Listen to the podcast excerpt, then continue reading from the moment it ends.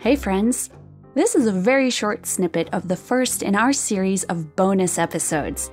We tell stories about math and science through the lens of people and historical events because stories allow us to relate to abstract concepts. But really, our job is to get you excited about math and science. So we're chatting with professional scientists to give some love to the science that structures the stories we tell in this podcast. You are about to enjoy a short excerpt of a much longer and fascinating conversation with a modern day physical chemist. We've got an episode coming up with a biologist and another with an epidemiologist.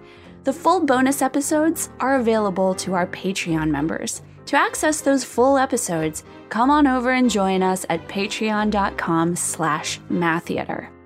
no, I am curious because, you know, they talk about graphite being very useful. And I think of graphite, I think of pencils.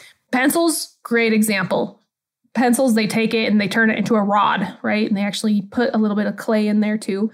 Um, but graphite super useful. It's used in pencils. It's used as a lubricant. It's used as like to make sure like metals, if like in your car, like make sure metals don't rub. If they're metal to metal, like you add graphite as a lubricant to like not tear down all the other metals. Mm. Um, they're used in lithium ion batteries. Graphite's used in so many different ways, but the podcast again because you guys did a great job of storytelling and telling the history with a real world um, spin on it to like help the listener um, get like a visual picture of what you're talking about you talked about the difference between like graphite talking about it as layers of laundry Ricky, I think that was your character, the layers of laundry. And Ricky Coates. I loved this example. Um, so, graphitizing carbons, um, when it's create gra- graphite, they're soft, but they're non porous.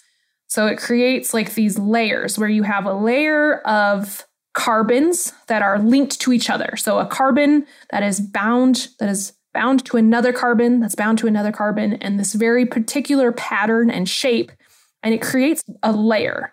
And then there's another layer identical to that, that the other layer sits on top of. Okay. And then they like stack and stack and stack and stack, where the layer, one single layer, is very has very strong bonds of the carbons to each other. And then they interact a little bit with the layer below, but it's not like a to- it's not a complete bond. It's not very strong. Um, but they're like layered and they're non-porous. But non-graphitizing uh, carbons aren't the same. Like they're hard, but they don't turn into this graphite. Um, they're hard, but they're low density, and like you guys talked about, they can be like a sponge. They're po- it's porous, but non-graphitizing carbons also have unique properties that allow them to have different functions. Okay, so maybe they're not like lead.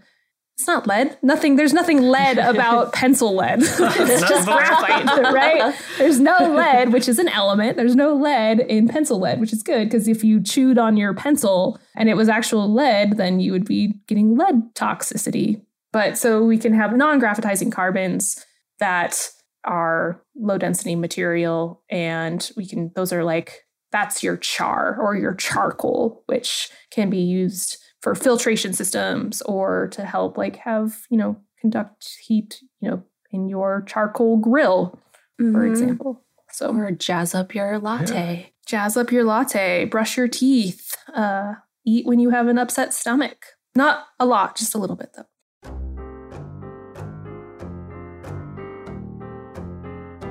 Thanks for getting into the science with us. To hear the full conversation, including the part where Dr. Coates had actual glitter lasers of excitement coming out of her eyeballs, join us at patreon.com slash maththeater. Your support at any level means the world to us.